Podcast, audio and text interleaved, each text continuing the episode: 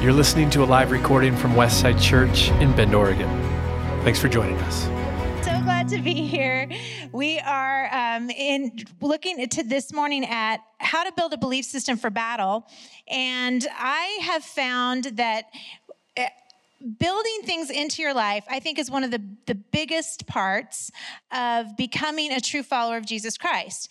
I, my husband and I both love plants, and I love to fall in love with a plant, and I love to bring a plant home, and I have dreams of what it will become. I have visions of grandeur for the plant, and I think it will be great. And then I get home and I forget to water it, or by the time I remember to water it, it's already struggling for its life. Uh, my husband, though, brings a plant home and he puts it in the soil and he digs things into the soil. I don't know what, maybe like eye of newt or something. I don't know what he's putting in there, but he puts stuff into the soil to make it receptive to the plant and to make the plant be happy to live there. And his plants flourish and thrive and they produce actual tomatoes and things. And I think that really is such a good picture of spiritual formation. We we choose Jesus and we're exuberant about our choosing of Jesus and then that part and we don't have to do anything to earn our salvation. We don't have to do a single thing for that.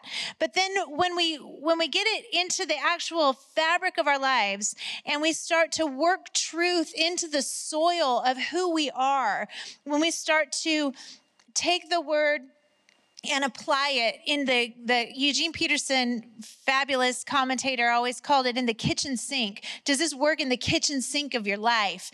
And so when we start to work the word and truth and prayer and communion and giving into our lives, and then we start to look at the experiences of our lives and match them up with the truth that we're learning and working in, that's when we begin to become fully devoted followers of Jesus. That's when we become disciples who bear much fruit.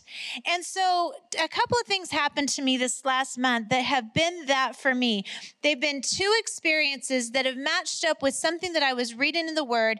And those two things together have become something that I feel sinking into the soil of my soul. I feel it remaking me into someone who I hope looks more like Jesus on the other side of it. So, the first experience was that uh, we I live part time in Portland, and as you may have heard on every single news channel ever, um, Portland's experiencing a lot of protests and rioting for I don't know like seventy days now or something, eighty days in a row. It's been happening every single night, and we had heard a lot about it. We live in the suburbs. We don't live in Portland, and so it wasn't impacting our lives directly.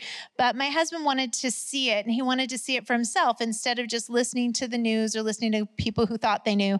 So we went down and and saw a lot of protesting, peaceful protesting, and also he saw violent rioting. And then he also just saw some bad people doing bad things because they wanted to. And one thing he said when he came home that was really interesting to me is that he said, You know, I feel like we people were born for a fight and these people just don't have a good one they just they don't have a good fight to fight and so when in absence of a good fight we'll choose a bad one and so that was the first thing and then the second thing was that um, we watched a, a, documentary that truly is has been life changing for me. I'm going to tell you what it is because I think it's that important, and and I would love for you to take time, maybe with your house church or with your spouse, and watch it. It's called Free Burma Rangers, and it's on Amazon. And I'm going to tell you, it's a little bit of money. It's $19. But remember when we used to pay like $1,000 to go to a movie at a theater. Remember that? Remember when the popcorn was $700? So it's fine. Just get up off the $19 and watch the movie. It's so good. But um, it's about a family that, that goes to Burma. Burma is in the longest civil war in history. And they go just to help. They don't go to fight. They they go to be medics. They go to follow behind when big battles happen and help heal people and help give people hope and help them they're internally displaced persons and so they're helping them settle and it's the story of how they give their life to Burma for the cause of Christ and then to Iraq and they and then to Syria Syria and and I watched it through so many tears and I would stop and I'd take notes in my journal and I my husband and I were in different cities at the time and I'd text him and say this is what I just saw in this and I'm blown away by the idea of when we give our lives to the right thing, when we pick the right battle, everything changes. It matters to so many people. The punchline of this documentary is that they have now impacted 1.5 million people in the in the location they've gone to serve. So these are the things that have come together in my life and made me look around at society right now and look around at social media and look at the news and all the things and just realize there are so many wars to fight right now. There are so many things to have an opinion about. There are so many things that feel really, really important, that are really, really important. There are issues everywhere. There is there are wars between church and state and church and church and wars between generations and wars between spouses and wars between family members and wars between uh, that are work related and and there are just all kinds of battles to be fought. It, it feels like there are so many wars and what i know is i can't fight all of them but i also know i was born to fight some of them I, I know those two things are true. And so, how do we know which ones are ours to fight and which ones are not? Holding that question in the very front of our minds, let's go to 1 Samuel 23. Uh, this is a story. David has been anointed king, but Saul is still the actual king. So it says, It was reported to David that the Philistines were raiding Keilah and looting the grain. David went in prayer to God and said, Should I go after these Philistines and teach them a lesson? God said, Go, attack the Philistines and save Keilah. But David's men said, We live in fear of our lives right here in Judah. How can you think of going to Keilah in the thick of the Philistines? So David went back to God in prayer, and God said, Get going, head for Keilah. I'm placing the Philistines in your hands. So David won that war and he saved the people of Keilah. Then David hears that Saul is coming after him and he's now in Keilah and Keilah is a walled in city. And so David now has a decision to make. So he, then it says he, he prayed to God, God of Israel, I just heard what Saul plans that Saul plans to come to Keilah and destroy the city because of me. Will the city fathers of Keilah turn me over to him? Will Saul come down and do what I've heard? O God of Israel, tell me. God replied, He's coming down, they'll turn you over. So David and his men got out of there. They left Keilah and kept moving, going here, going there, wherever, always on the move. So this time, David doesn't stay and fight. He turns and hides. He runs and hides. And the result is that when Saul is told that David has run, he gives up his plan and doesn't raid the city. And then David enters this season of hiding out in these very obscure places from Saul. Twice more in 1 Samuel, David asks God about whether or not to pursue and fight Saul. Even though God has already anointed him as king, he does not assume that every war is his to fight. 2 Samuel 5, when David is actually king, the Philistines attack again, and David asks God, Shall I fight them or not? And God says yes, and David wins. Immediately after that, there is a repeat performance, and the Philistines again bring troops against David, and David again asks, Shall I go out and fight them? And wouldn't you think by now? I mean, remember David's beginning in battle? It was Goliath, the Philistine. So David has gone after Philistine after Philistine after Philistine. Wouldn't you think by now he knows that this is the enemy and they fight this enemy? But he doesn't. And this time God says, Don't attack them head on, circle around behind them and ambush them. David does it, and the Philistines are routed. We see David over and over again saying, God, I don't know what to do about this. Show me how to fight this. I may think I know what to do, but I don't know what to do. And then there's this very telling verse about the guy that David replaced as king. First Chronicles 10 says this of King Saul. So Saul died for his unfaithfulness to the Lord because he did not keep the word of the Lord and even consulted a medium for guidance. And he failed to inquire of the Lord. So the Lord put him to death and turned the kingdom over to David, the son of, of Jesse. God didn't actually strike Saul dead. Saul ended up falling on his own sword. But the point was that Saul didn't consult God. He didn't inquire. In fact, he even went to a medium. He went to a source he thought he could trust more. He went to a source that he could see and feel and touch. He went to a source that he could manipulate for an answer. And he didn't inquire of God. And over and over, we see that the key to winning or losing at war is checking in with God. And I know it sounds so simple, but I every day assume I know what's right to do in the wars that I fight without stopping to ask, what am I supposed to do right now? What am I supposed to do in this? And from scripture, we see that sometimes God says fight, and sometimes he says hide, and sometimes he says try a different strategy altogether. And this is so challenging because I really do. I want to choose every cause. I want to fight every war.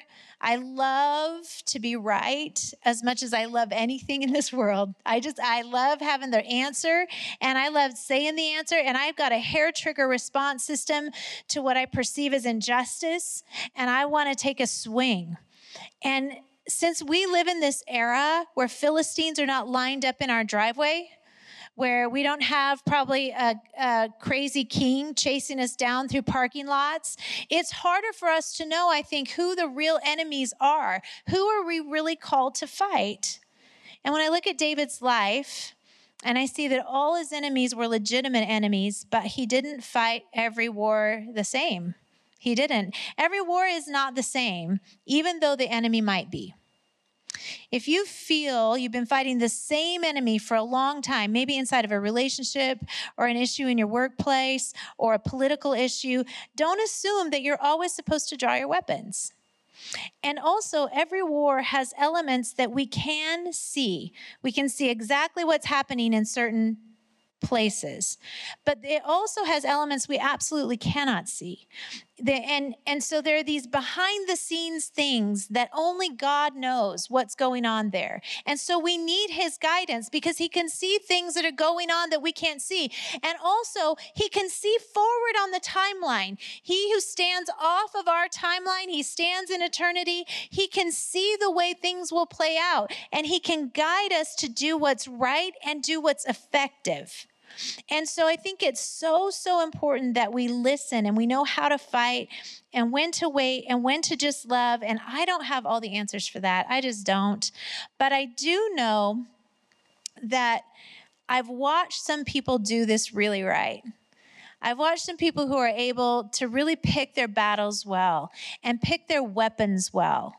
And so, as I've looked at this in my own life, and as I've been determined, I'm going to pick the right fight, and I want to fight it fair and well. Um, I've I've tried to cobble together some things that I see that are consistent in the good fighters that I know.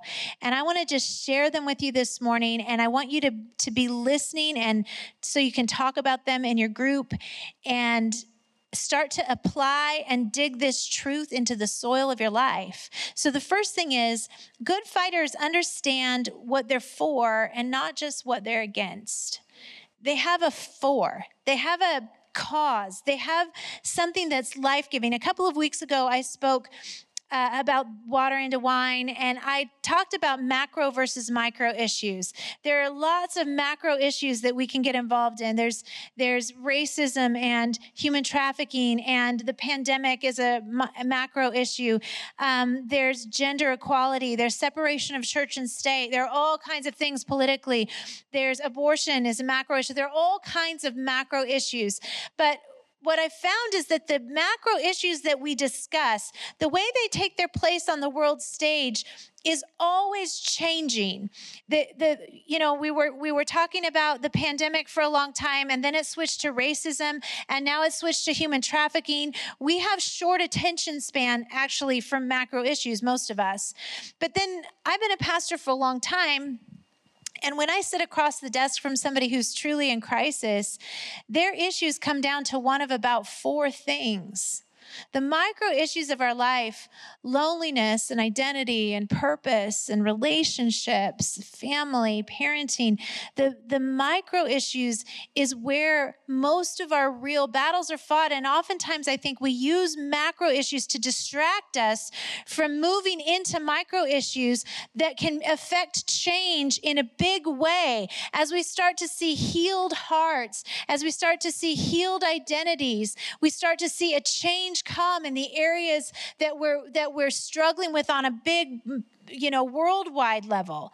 And so the micro issues really really matter. And and in those we have to say what am i going to fight for? What do i want to produce? What do i want to cultivate in this life? Now, it, of course human trafficking is wrong. So what am i going to do that is life-giving inside of that what do I want to apply my energy to other than just hate human trafficking? What can I do? What can I put my hand to that would matter, that would affect change, even in one person, that would bring a change to that issue in some way? But we, because because we can be against things all day long, but it's hard to be for something. Proverbs 29, 18 says, without a vision, people perish. And that word perish in the Hebrew is, is, a, is like a braided, uh, hair and it's to come unbraided or to come unraveled. It's to let your strength unravel, let things come undone. And so without vision, we just sort of come unraveled. We we don't know what to fight for. We lose our purpose, we lose our sense of identity, and we don't know who we are anymore. And so to have a vision, when you have a true vision, you know where to invest your dollars, where to invest your time and your compassion and your gifts. And all of a sudden you realize all these resources God has given me are coming together to make a difference in my world. Maybe only in someone's micro issue, but I'm I'm telling you that really, really matters. So, uh, people who are good fighters understand what they're for and not just what they're against. Second, every fight is fueled from relationship with God and not relationship with an issue or a party or a person. Every fight comes from knowing God. Knowing God is, is more important to David than knowing Goliath or than beating Goliath. In fact, David was a man of war, but the end definition of his life is he was a man after God's own heart. In Philippians 3, Paul says he doesn't care at all how well people think he kept the law. His only goal is to know God and the power of his resurrection and the fellowship of his suffering. And out of knowing God, I start to see his heart for the battles that are raging in my world. This doesn't excuse me from doing my homework and discovering what I need to know about the issues, but in every single situation, especially in macro issues, there is so much we cannot possibly know. There's just so much, especially if we're taking all our information second, third, 14th hand. So there's so much we can't know. So as we know God, when we can't know everything else, we can know Him.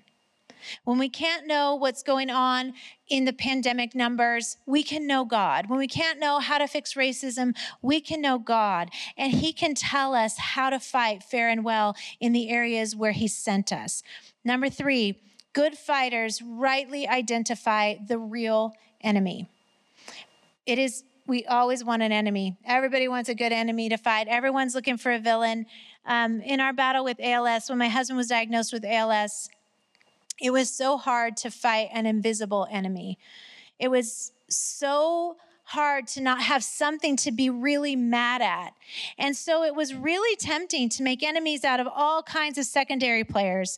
Uh, we make enemies out of doctors who didn't return phone calls, or insurance companies who didn't pay the bills of the doctors who didn't return phone calls, or um, each other. We would just sometimes want to take a swing at somebody.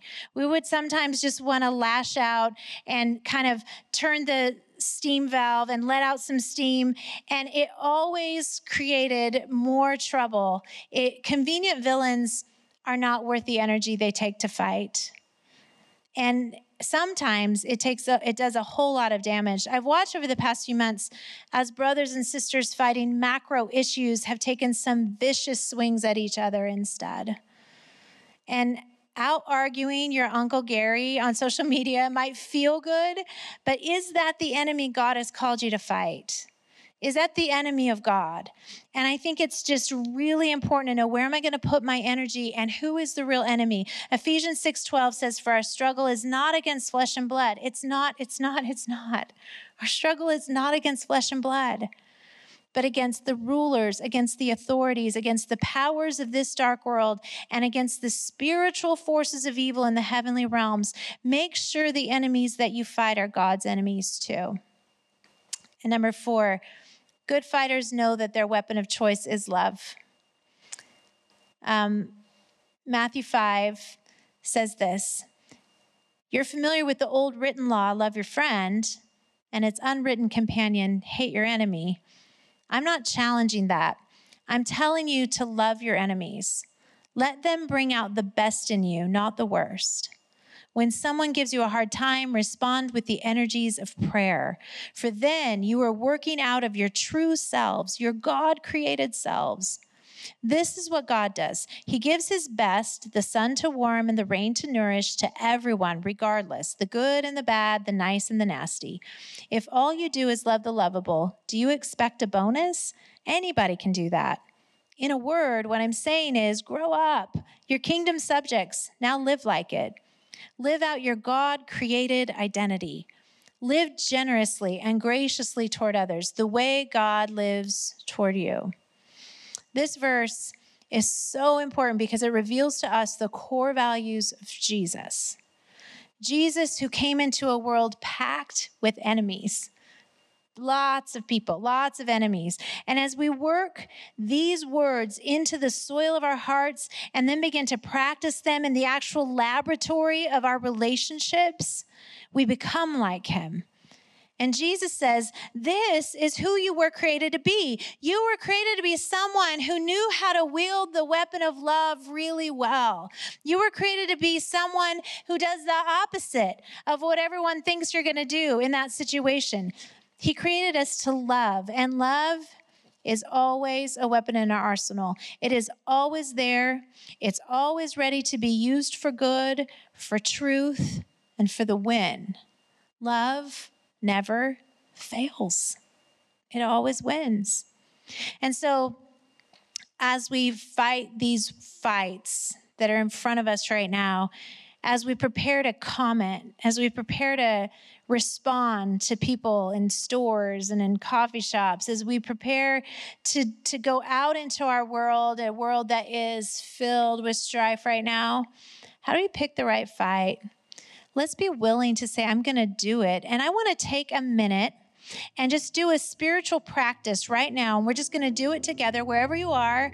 I want you just, with the pe- people in your room, wherever you are, I'd love for you just to hold your hands out in front of you and close your eyes.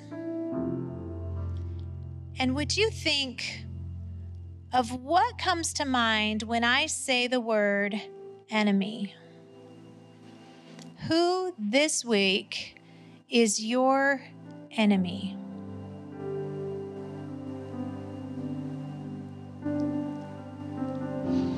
Praying for our enemies is not optional. It is a spiritual practice as real and relevant as communion, as baptism. It is the words of Jesus. And so let's hold that enemy up to Jesus now. And take just a moment and speak whatever blessing you can muster up over that enemy.